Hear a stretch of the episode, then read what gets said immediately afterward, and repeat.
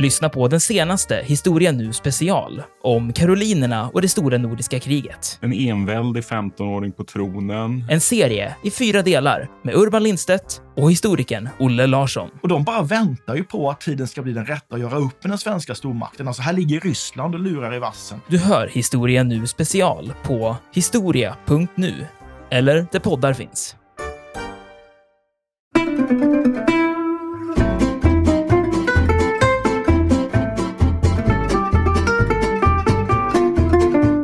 Finns ju en ganska rolig historia tycker jag från eh, kunga, det här riksdagen i Örebro 1810 när en något överförfriskad ärkebiskop, apropå kungavalet, utropar Gud bevare vår nye frälsare.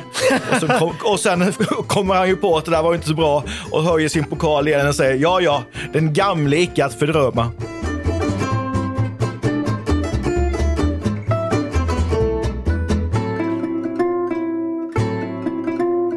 Podden En oväntad historia utgår från en liten händelse för att med glimten i ögat berätta den stora historien.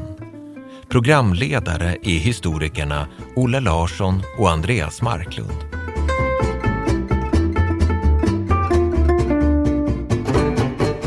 Tjena Olle! Hallå Andreas! Hur står det till? Det är bra här i det småländska vintervädret. Det är kallt och det är halt. Det låter lite grann som finska vinterkriget höll jag på att säga. Man får nästan lite sådana vibbar. Jag såg ut precis som det var det någon som påpekade förra veckan när vi gick i snöstormen.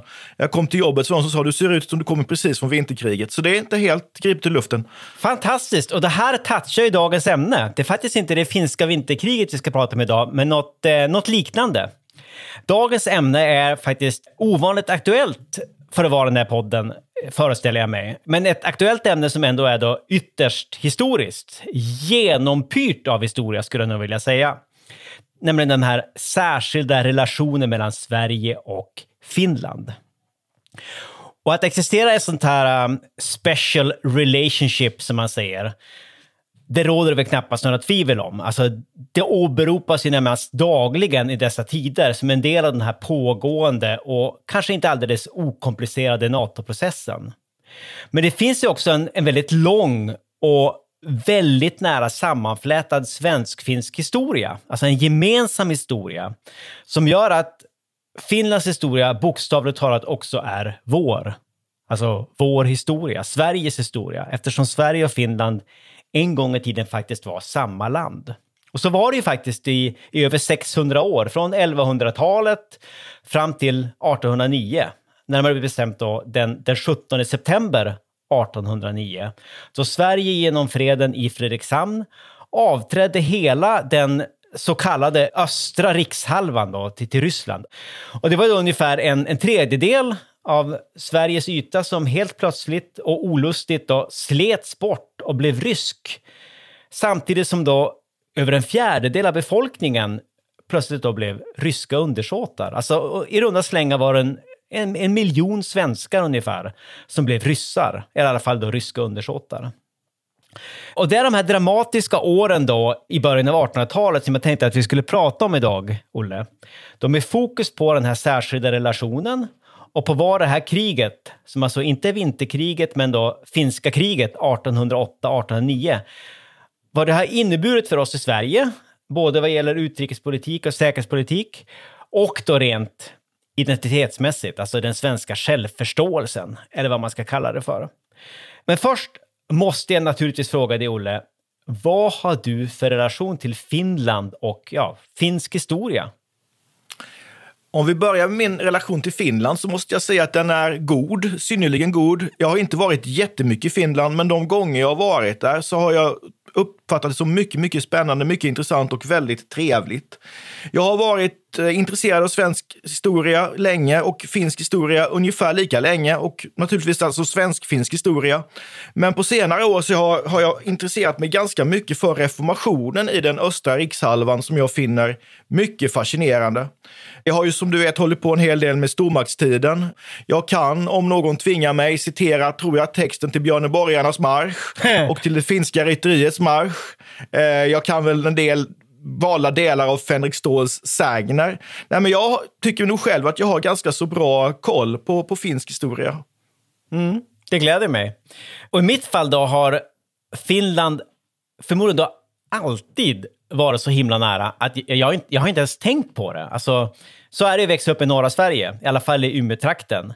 Många av mina bästa vänner från barndomen, de har finska föräldrar. Det var ingenting som jag tänkte på när jag var barn. Min första utlandsresa, eh, eller vad man nu ska kalla det för, gick då till Finland förstås, till Vasa. Det är Umeås närmaste grannstad. Det är ju närmare både Övik och Skellefteå. Man ska bara ta båten över havet, alltså Finlandsfärjan. Och sen har jag då dessutom, som så många andra västerbottningar, finska förfäder, eller anfäder. Förvisso då tämligen avlägset, men ändå. Det var då i mitten av 1700-talet som en viss Paul Danielsson från Österbotten tog det långa klivet över Kvarken. Och det, det kallar man ju vår del av, av Bottniska viken. Och han blev då nybyggare i Åseletrakten då, i det inre Västerbotten. Och jag är faktiskt då ättling i rakt nedstigande led till denne Finnpål, som han kallades lokalt. Och det tycker jag känns som ett ganska förpliktigande arv, måste jag säga då. För den här Finnpål, dels så grundade han, jag tror det var hela sju små nybyggarbyar där mellan Åsele och Fredrika i mitten av 1700-talet. Och dessutom lär han ha dödat då två björnar utrustade med enbart en liten fruktkniv. Eller okej, okay, jag vet inte om det var en fruktkniv, men han, han dödade två björnar i närstrid beväpnad med enbart kniv. Ja, det imponerar ju onekligen. Det är inte dåligt. Det brukar jag tänka på ibland då, när jag, när jag sitter i bastun. Det är ofta då liksom, eh, det här finska ursprunget gör sig påmint. Jag vet och ett, arv det... som, ett arv som förpliktigar, eller hur? Ja, precis. Jo, precis. Just precis där känner jag mig ganska, ja, jag vet inte, lite obetydlig, omanlig ibland. Jag lever inte upp till mitt finska ursprung alltid, känner jag, när jag sitter i bastun. Nåväl, i Umeåtrakten så känns ju då även det här finska kriget väldigt nära och därigenom också då Fänrik Ståls sägner. Alltså det här nationalromantiska eposet om finska kriget som skrevs av Finlands svenskspråkiga då nationalskald Johan Ludvig Runeberg i mitten av 1800-talet. Umeå ockuperades ju faktiskt då hela två gånger av ryssarna under kriget och det har, det har faktiskt satt sina spår både i lokalhistorien, i den lokala folkloren och i den lokala geografin. Inte särskilt långt då från mina föräldrars lägenhet, det ligger till exempel Döbens park, där jag då i min ungdom, i min vilda ungdom, avnjöt ganska många hårdrockskonserter till exempel. Och tillsammans med mitt eget hårdrocksband Orion så repade jag flera gånger i veckan då i ett litet gult trähus på en bakgård mitt i centrala Umeå. Så kallades Dunkers garage, eller bara Dunkers. Inte att då, eh, vad ska man säga, bör inte blandas ihop med det här Dunkers kulturhus i, i eh, Helsingborg. Det här är något helt annat. Såväl Döbeln som Dunker var då, de var svenska militärer under finska vinterkriget och bägge två med som hjältar. De, de hyllas som hjältar i Fänrik Ståls sägner. Georg Karl von Döbeln, han var generalmajor och den kanske viktigaste befälhavaren inom den svenska armén i Finland och Norrland under det här kriget. Vi kommer få anledning att återkomma till honom alldeles strax. Medan då Joakim Zacharias Dunker, han var en svensk överstelöjtnant från, från Savolax, alltså från, den då, från andra sidan Kvarken, från den östra rikshalvan. Och han stupade då under slaget vid Hörnefors i juli 1809 och ligger då idag begravd vid Umeå stadskyrka.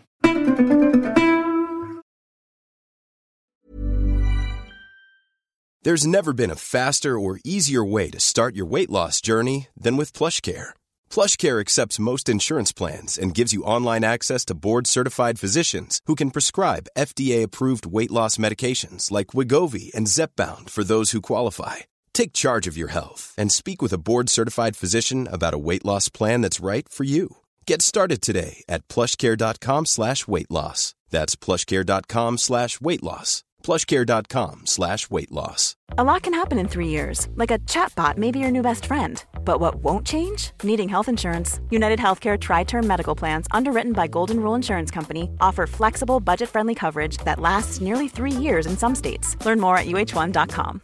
This is Paige, the co-host of Giggly Squad, and I want to tell you about a company that I've been loving, Olive and June. Olive and June gives you everything that you need for a salon quality manicure in one box. And if you break it down, it really comes out to $2 a manicure, which is absolutely insane. It's also so easy to get salon worthy nails at home with Olive and June. The difference between how your nails used to look when you did them yourself and now with the Manny system is a complete game changer. The best thing about Olive and June too is it's a quick dry, dries in about one minute, lasts for five days, and full coverage in up to one to two coats. Visit oliveandjune.com slash perfectmanny20 for 20% off your first system. That's oliveandjune.com slash perfectmanny20 for 20% off your first system.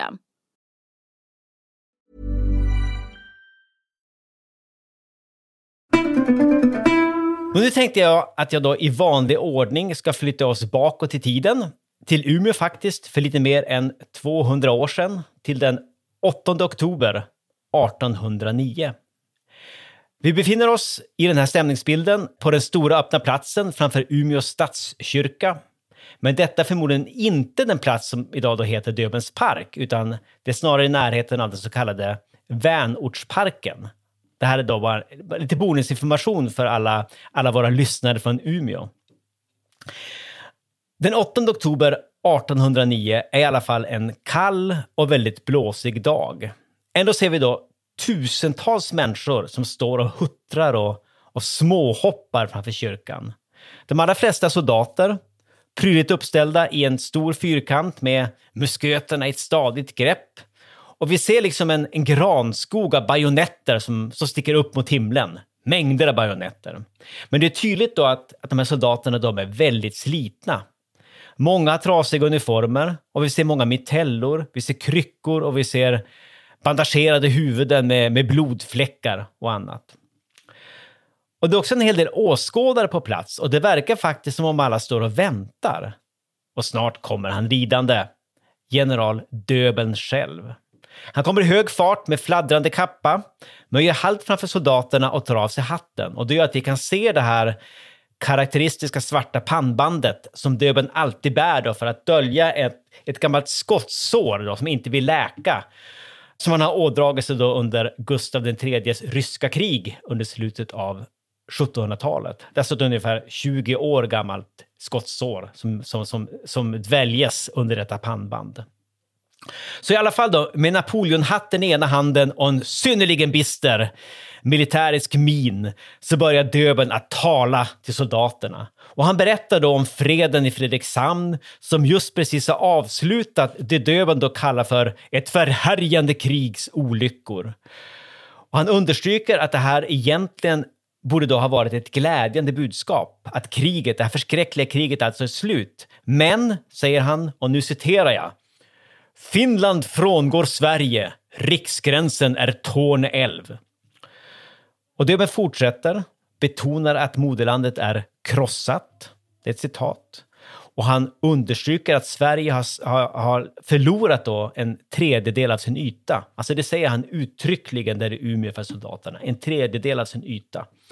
Sen tackar soldaterna för insatsen under kriget och riktar då till allra sist en särskild hälsning då till finländarna. De finska soldaterna som också står där bland alla övriga soldater. Det är ju helt integrerat. Det är en svensk-finsk armé som står där utanför Umeå stadskyrka. Eh, och det han säger då som sin slutkläm, det är väldigt laddade ord som jag då tar med friheten att citera in extenso. Det här är Döbens ord, kära vänner. Finnar, bröder, kunde mina ord beseglas med blodstårar från mina ögon skulle de strömma och varje droppe försäkra er om min vördnad, min vänskap. Det är fint. Det är väldigt fint. Det är och väldigt storvulet och väldigt mäktigt. Snacka om patos och tragedi. Men det här är ju förmodligen med risk för att låta lite, lite tjatig. Det här är förmodligen ett av de mest dramatiska kapitlen i Sveriges historia. Jag vet att vi har sagt det förr, men jag tycker det här är jämförbart med Stockholms blodbad och vad ska man säga, Stora Nordiska kriget i epik och ödesmättnad och så vidare. Jag tänkte, Olle, skulle du kanske kunna hjälpa mig på traven då med att kort dra huvuddragen då i finska kriget. Alltså vi vet det här med att, att Gustav IV Adolf störtas och att Sverige är mitt uppe i allt för nya makthavare och ny konstitution och allt det där. Det tänker jag mig att vi sparar till ett senare avsnitt. Men alltså vad hände i själva kriget och inte minst under de här äh, slutstriderna i Västerbotten? Jag kan väl börja med att säga att jag delar din uppfattning att det här är ett eh, otroligt dramatiskt krig. Och jag förvånas ibland av att det är så pass förhållandevis okänt bland en större allmänhet. Alltså Stockholms blodbad är ju mycket av ett allmänt gods, liksom slaget vid Poltava, stora nordiska kriget. Men väldigt få har liksom ett begrepp om vad det här kriget 1808-1809 egentligen var. Men skulle jag kort förklara det skulle jag börja med att konstatera att det här kriget faktiskt är en del av Napoleonkrigen, vilket vi kanske inte tänker på. Napoleonkrigen då som utkämpas från 1800 ungefär fram till 1815. Och eh, vårt krig 1808-1809 är egentligen en del av en eh, en plan eller en uppgörelse mellan Napoleon Bonaparte och den ryske tsaren Alexander den förste. Ryssland tvingas ju in i någon slags allians med fransmännen genom fördraget i Tilsit eh, 1807. Och det här är också riktat mot eh, Storbritannien som, är, alltså, som Sverige är allierat med och som är Frankrikes ärkefiende under Napoleonkrigen. Så vad som händer är ju helt enkelt att i februari 1808 så går en väldigt stor rysk armé över gränsen till Finland över Kymmene älv. Och eh, det här sker utan föregående krigsförklaring, så svenskarna tas ju faktiskt på sängen. Och det här gör att det i början blir ganska svårt att leda det här försvaret, så man får väl ändå säga att med tanke på hur svag armé Sverige har i Finland just då så gör man det ganska bra. Huvuddelen av armén låg ju faktiskt nere i Skåne och vid västra gränsen eftersom man är, är rädd för att eh, få ett danskt anfall in mot, eh, dansk-franskt anfall kanske, in mot Sverige. Ja, det, är, det är en stor eh, dansk-fransk armé som står på Själland faktiskt och är redo att landstiga i Skåne under ledning av eh, en viss marskalk Bernadotte. Den är inte helt okänd. Precis. Och det kanske, det kanske var tur för oss att den där invasionen faktiskt aldrig kom. Ja, verkligen. För hur det nu, hur det nu än är så är, går ju det här kriget eh, trots eh, ett tappert försvarskrig här i inledningen inte speciellt bra. Man lyckas trycka tillbaka ryssarna sommaren 1808, men då händer två saker. För det första är det att, att den stora fästningen Sveaborg kapitulerar och det är en av de viktiga stödjepunkterna i Finland. Här förlorar man ju både krigsmaterial, delar av skärgårdsflottan och framförallt eh, blir man av med en del förråd och förnödenheter man har behövt haft. Och det är ju egentligen den andra anledningen till att kriget går dåligt. Man säger ju att en armé oftast marscherar på sin mage. Finns det ingen mat så står soldater och hästar still och det är ju i princip det som händer. Man får inte fram bröd i tillräcklig mängd och den svenska armén svälter. Och det här gör då att ryssarna kan trycka tillbaka den här svenska motoffensiven. Och eh, man tvingas också dra sig ut ur Finland och in i Sverige till det som vi kallar för Västerbotten. Och det här innebär ju då att man i princip har evakuerat från Sveriges östra eh, rikshalva. Och det är ju en armé i ganska dåligt skick då som, som står i den västra rikshalvan. Väldigt många, mycket sjukdomar, dysenteri, tyfus, klassiska fältsjukdomar. Och då har ju också det här stor, ett av de mest kända slagen under det här kriget, slaget vid Oravais, utkämpats. Utanför Vasa ligger ju det här. Precis, det är så här ett klassiskt ortsnamn från Fänrik Ståls sägner ju.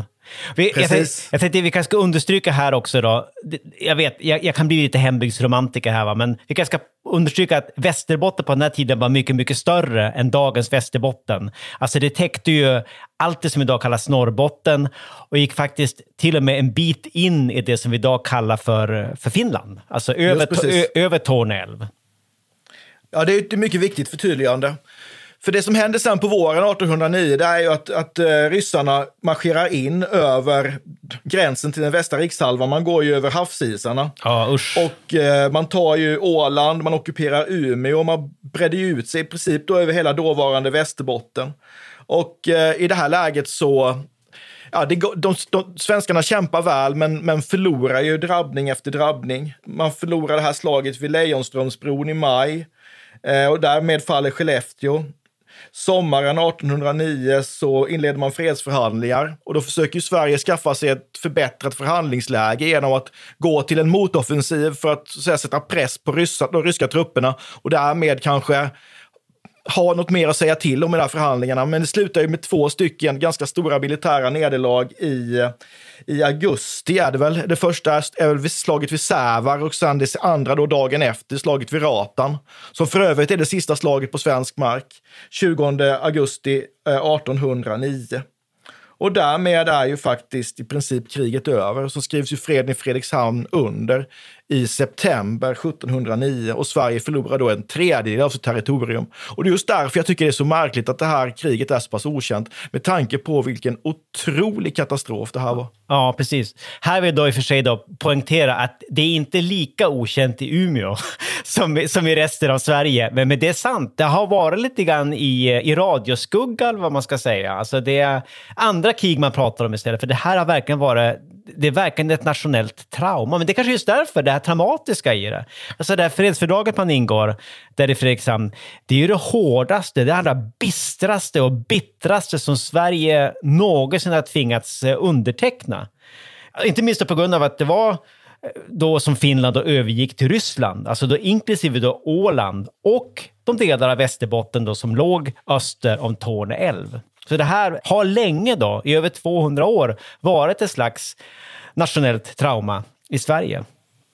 Så tänker jag också en annan förklaring till att det kanske har kommit lite grann i, i radioskugga är ju att det är ju, det är ju ändå ett förhållandevis kort krig om man jämför med alla stormaktstidens långa krig. Ja, ja precis.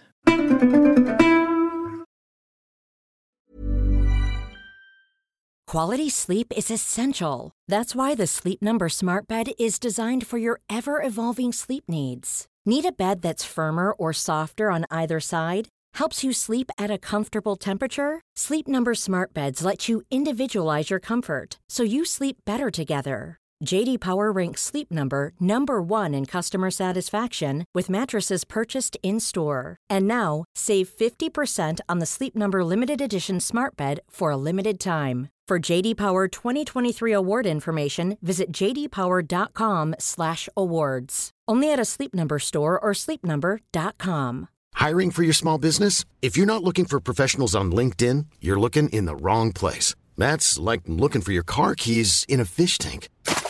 LinkedIn helps you hire professionals you can't find anywhere else, even those who aren't actively searching for a new job but might be open to the perfect role. In a given month, over 70% of LinkedIn users don't even visit other leading job sites. So start looking in the right place. With LinkedIn, you can hire professionals like a professional. Post your free job on linkedin.com slash people today.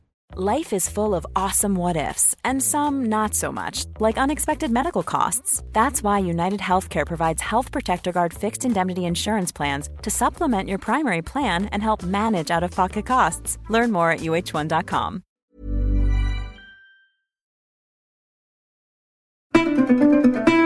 Men i alla fall, förlusten då av den här östra rikshalvan, den skapade, jag, jag använder ordet trauma, jag tror inte det är för starkt faktiskt. Det, det skapade i alla fall en massa bitterhet, en massa chock och allmän förstämning kan man väl säga då, i den kvarvarande halvan, den kvarvarande stumpen, den västra rikshalvan, där man har kallat för det Bernadotteska Lill-Sverige, det som blir kvar alltså, resten. Eh, och det här den här känslan var att, liksom att riket hade amputerats. Den plågade inte minst då Sveriges politiska och militära etablissemang. Alltså även de här nya makthavarna, de som hade tagit över efter den här statskuppen 1809, de var synnerligen revanschistiska i den här frågan och de drömde alltså om att kunna återerövra Finland inom en väldigt snar framtid. Och det här menar jag, det var en kraftigt bidragande orsak då till att man valde den här Bernadotte, Jean-Baptiste Bernadotte, alltså den blivande Karl XIV Johan, till ny svensk tronföljare där vid riksdagen i Örebro 1810. För vid det laget där, 1810, då, då, då stod ju verkligen Napoleon på höjden av sin makt. Och genom att då få in en av hans närmaste män, alltså en, av, alltså en, en marskalk av Frankrike, som kronprins i landet så hoppades man att kunna knyta Sverige närmare Frankrike igen. Alltså reparera den här utmärkta relationen som man hade haft då fram till Gustav IV. Och med hjälp av Frankrike, Sveriges gamla allierade och Napoleon så hoppas man då kunna återerövra förlorat land i österled, alltså Finland. Och här finns ju en ganska rolig historia tycker jag från eh, kunga, det här riksdagen i Örebro 1810 när en något överförfriskad ärkebiskop, apropå kungavalet, utropar Gud bevare vår nye frälsare. och, så kom, och sen kommer han ju på att det där var inte så bra och höjer sin pokal igen och säger ja, ja, den gamle icke att fördröma. Ja, just det. Fantastiskt. Ja, ja det är en fin historia. Ja, men det säger faktiskt en del av förhoppningarna. Han, han betraktades som en frälsare. Ja. Och det blev han kanske, men inte på det sätt som folk hade tänkt sig. Och det tänkte jag komma till nu.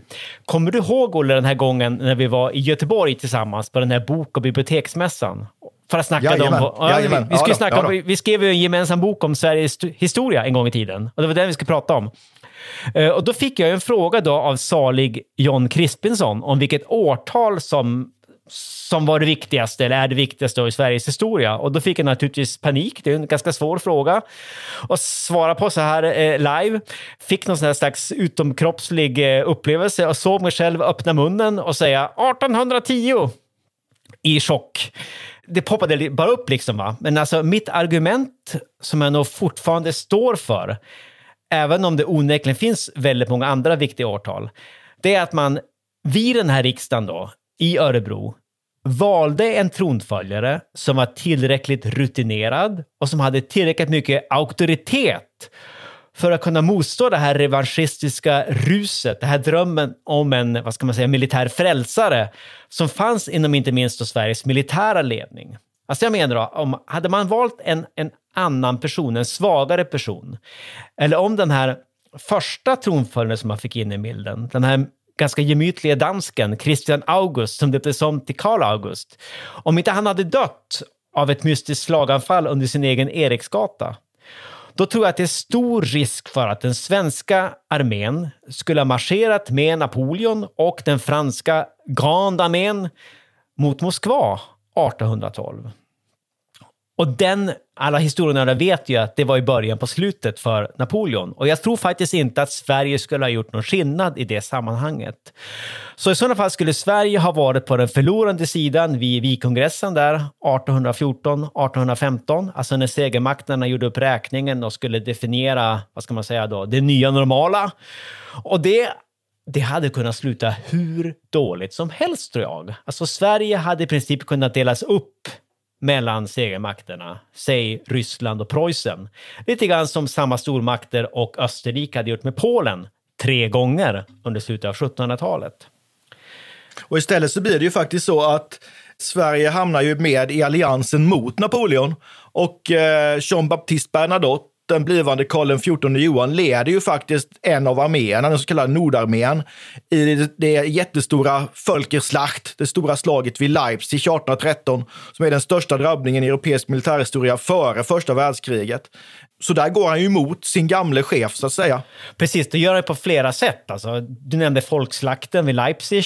Så, men han åkte ju faktiskt också då till, eh, till Åbo 1812 och mötte självaste Alexander den första av Ryssland, alltså den ryske tsaren, Sveriges ärkefiende, som hade tagit Finland. Och där ingick han ju då, å Sveriges vägnar, kronprins Karl Johan, ett alliansavtal med Ryssland som gick ut på att Sverige gav upp alla anspråk på Finland mot att Ryssland lovade stödja då ett svenskt övertagande av Norge. Alltså det bara Och det, ju- och det där ligger ju lite grann, apropå Leipzig, för att Karl Johan eller Jean-Baptiste får ju kritik för att han så att säga sparar de svenska trupperna i det här jätteslaget. Ja, ja. Och det är klart att han gör det, för han har ju en annan plan. Det är ju nämligen ett kort fälttåg mot Danmark. Precis, som man ju också genomför. Jo, Ja. precis. Så ab- absolut, han, han, han, håller, han, han, han håller igen för att liksom genomföra då plan två i sin plan, som är det här, alltså det, det norska projektet. För Danmark hade ju då till skillnad från Sverige hamnat på den förlorande sidan under Napoleonkrigen. Så det var inga som protesterade. Alltså de hade ju då tvingats in i, i det här läget, men det, det spelade ju ingen roll i det här laget. Så, så Genom freden då i Kiel i februari 1814 så avträddes då Norge från den danske kungen Fredrik den sjätte till kronprinsen, alltså Karl Johans då svenska adoptivfar, Karl den trettonde, som ju då egentligen då bara var en marionettkung. Det var ju Karl Johan, kronprinsen, som styrde allt. Och det här skapade då grunden för det man brukar kalla för 1812 års politik, vilket då enligt många, många bedömare då har varit huvudlinjen då i svensk utrikespolitik och säkerhetspolitik ever since kan man väl säga. Och det här är då enligt många även då startpunkten för den svenska neutralitetspolitiken då, som ju har präglat modern svensk historia. Eh, inte minst då stora delar, eller hela 1900-talet då, men som då i våra dagar har börjat övergå i något annat. Det är väl lite oklart exakt vad det är för någonting, var vi befinner oss i talande stund. Men vi har i alla fall bekänt färg som västallierade och antiryska, kan man väl säga. Eller, eller vad säger du, Olle? Har vi lämnat 1812 års politik bakom oss? Ja, det tror jag vi har gjort. Frågan är bara när det, det hände egentligen, så att säga. Att vi har gjort det nu är ju alldeles uppenbart. Men jag tänker om vi går tillbaka då. Det finns ju, Sverige håller ju på att gå in i Krimkriget, alltså på, på England och Frankrikes sida mot Ryssland då i början på 1850-talet. Så där har man ju fortfarande eh, planer på någon slags revanschkrig. Vad det gäller liksom att vår, vår neutralitetspolitik, vår, att vi har, vår neutralitet har lutat västerut. Alltså det gjorde ju det. Vi har ju samarbetat eh, intensivt samman med NATO, i varje fall under hela kalla kriget. Så där, där fanns ju inte mycket kvar av egentligen av 1812 års politik, mer än i, i retoriken kanske. Så vad man skulle kunna säga är att det som har hänt nu är att vi har kommit ut ur garderoben och visat vilka vi egentligen är, så att säga. För man kan ju kanske argumentera för att vi närmast var en hemlig NATO-medlem under stora delar av det kalla kriget. Ja, det finns ju någon berättelse om när, jag tror det är den svenska flygvapenchefen, om det är Nordenskjöld eller någon, som besöker en, en NATO-bas och befälhavaren för basen säger så ber jag få hälsa vår allierade general Nordenskjöld välkommen. Och någon viskar inte allierad, han är ju svensk, de är neutrala. Ja, ja, säger han, men de är neutrala på rätt sida. Och det kommer ju fram mer och mer hur, hur, hur intensivt det här samarbetet med NATO faktiskt var. Och det tycker jag vi ska prata om i något annat program, Ja, för det ja. är mycket spännande. Ja, precis, precis. Okej, ja, exakt. Men jag tänkte bara 1812 års politik är väl kanske lite grann, alltså retoriken som ligger i det, är någonting vi har lyft fram kanske officiellt så här för att hålla ryssen på, på gott humör. Lite grann. Ja, Lite grann som finnarna, att- finnarna har agerat. Ja, och sen tror jag att eh, ryssen förstås och Sovjetunionen eh, just visste att det där var väldigt mycket retorik. Just det. Så när man säger ibland lite så att vår alliansfrihet har, har tjänat oss väl, så är det väl snarare så att det är myten om vår alliansfrihet som har tjänat oss väl. För alliansfriheten fanns ju eh, på pappret, ja, men knappast i verkligheten. Spännande frågor, Olle, men nu måste vi försöka styra den här skutan mot hamn. Vi återgår till eh, 1800-talets politik och Karl XIV Johan här. Under sin långa regentperiod så höll då Karl XIV Johan benhårt fast vid den här eh, utrikespolitiska linjen, känd som 1812 års politik. Alltså för honom var Finland för evigt förlorat och dessutom så skulle man då till varje pris undgå att reta då den här slumrande ryska björnen. Och bland annat fick då den nya tidningen Aftonbladet stora problem med Karl Johan-regimen efter att man i en tidningsartikel då 1835 hade, hade påstått att den ryska tsaren hade hemorrojder i huvudet. Alltså Ja, det var ju snällt sagt. ja, ganska härlig formulering faktiskt. Men inte reta ryssen, det var liksom ett, en, en viktig poäng för, för Karl XIV Johan. Men alltså den, sven, den svenska Finlandsrevanschismen, eller vad man ska kalla den för, den försvinner faktiskt inte över en natt, utan den genomsyrar då 1800-talets svenska samhälle, skulle jag vilja påstå. I alla fall under det första halvseklet efter 1809. Både inom politiska, militära och akademiska kretsar. Bland annat bildas det här Götiska förbundet 1811 av ett gäng inflytelserika akademiker, till exempel då Erik Gustav Geijer och eh, Esaias Tegnér. Och de pratade om att återerövra Finland inom Sveriges gränser. Alltså en annan typ av revanschism. Kopplad då. Men de menade att, liksom att det kan man göra då. Man, Sverige skulle styrkas invändigt på något sätt genom att man då återupplivade de gamla göternas mandom och styrka. Man började då i förlängning av det att, att dyrka vikingar och vikingatiden i allt bredare kretsar. Man knöt närmare band till Danmark och Norge, till, eh, förlåt, Norge, Norge. som man då upptäckte att man hade en hel del gemensamt med, bland annat då vikingarna och allt det här fornordiska och runstenar och, och språken inte minst. Det här är ju, vad ska man säga, den skandinavistiska fasen då i Sveriges historia. Det, tycker jag, det ska vi också podda om någon gång, tycker jag. Den blir jättestark under början av 1800-talet. Och i alla fall i Sverige så menar jag att den, den utfyller något slags eh, identitetsmässigt vakuum som har uppstått efter förlusten av Finland. Och i den svenska, eller den svenska förgreningen, då, avarten av skandinavism, så ingår ju i alla fall i början, väldigt tydligt en dröm om att man med danskars och norrmäns hjälp ska återbörda Finland till det man kallar för då den skandinaviska stammen. Och där får ju då, du var inne på det lite grann, det, det, det får ju också då inflytande på den politiska nivån efter Karl XIV Johans död 1844. Alltså han har hela tiden haft en, en dämpande, återhållande inverkan på det. För honom är det jätteviktigt. Alltså han är ju skeptisk till skandinavismen också, för han genomskådar det här. Han säger att ni, ni, ni ska använda det här till att bråka med ryssen. Det går jag inte med på. Hans son eh, har inte de, eh, vad ska man säga, kan man kalla det för hämningarna? men han ser kan inte, man kalla det för. Ja, men han ser inte på samma sätt på den här saken. Alltså, Oskar I var en ivrig skandinavist, han var en visionär politiker, han var ju aktiv liberal skribent till exempel, i början i alla fall. Och han har inte pappans då bistra militära real, realpolitiska syn på den finländska frågan. Så i mitten av 1800-talet, eller förlåt, mitten av 1850-talet till och med, så har han då, det har du varit inne på, så har han på att dra med Sverige i den här konflikten som då kallades för det orientaliska kriget. Senare har blivit känt som Krimkriget. Eh, alltså det är ett krig mellan framförallt då Frankrike och Storbritannien eh, och Ryssland. Alltså, Frankrike och Storbritannien är allierade mot Ryssland. Och Oscar I vill få med Sverige då på den västallierade sidan med det slutgiltiga målet att kunna då vinna Finland tillbaka. Men allt det här rinner ut i sanden av olika skäl. Och det, det förtjänar förmodligen också ett eget avsnitt. Det är ett jättespännande krig på många sätt. Och Men rinner alltså, ut i sanden gör ju också eh, Karl XVs försök att få med svenska trupper eh, på Danmarks sida i kriget mot Preussen ja, exakt. 1864. Precis, precis. Och det kommer definitivt som ett eget avsnitt. Vad bra! Eh, men, men, det är sant, alltså det ingår i samma, vad ska man säga, revanschistiska tänk Karl XVs projekt är ju då i det konkreta fallet riktat mot då den danska dimensionen av allt det här, alltså Schleswig-Holstein. Men tanken är då att det ska ingå i en större återerövring av alla skandinaviska eh, randområden för att till sist då skapa ett eh, Storskandinavien under, tror jag då, huset Bernadottes ledning. Det, men det pratar vi om en annan gång.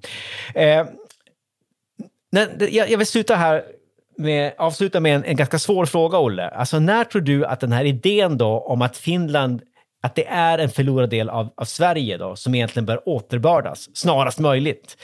När tror du att den idén försvinner ur svensk mentalitet? Är det därefter Oscar den förste, Karl XV, eller kan vi fortfarande se spår av den här äh, revanschismen då under 1900-talet och i vår egen tid?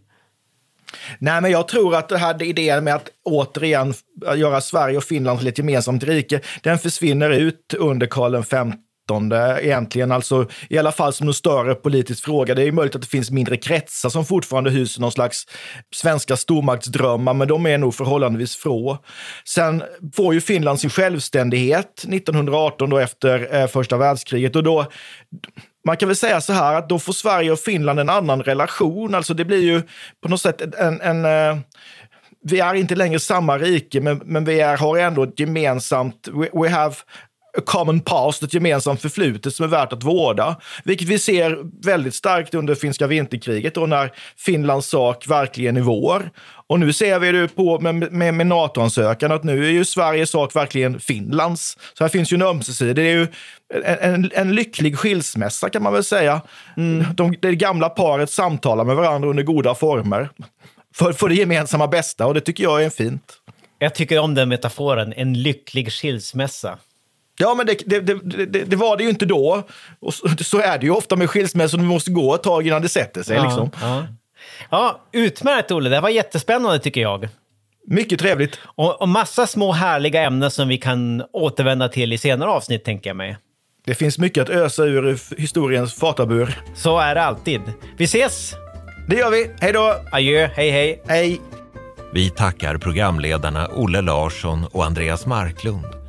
Kontakta gärna Olle och Andreas på ovantad.historia.nu. Vi läser allt, men hinner kanske inte alltid svara.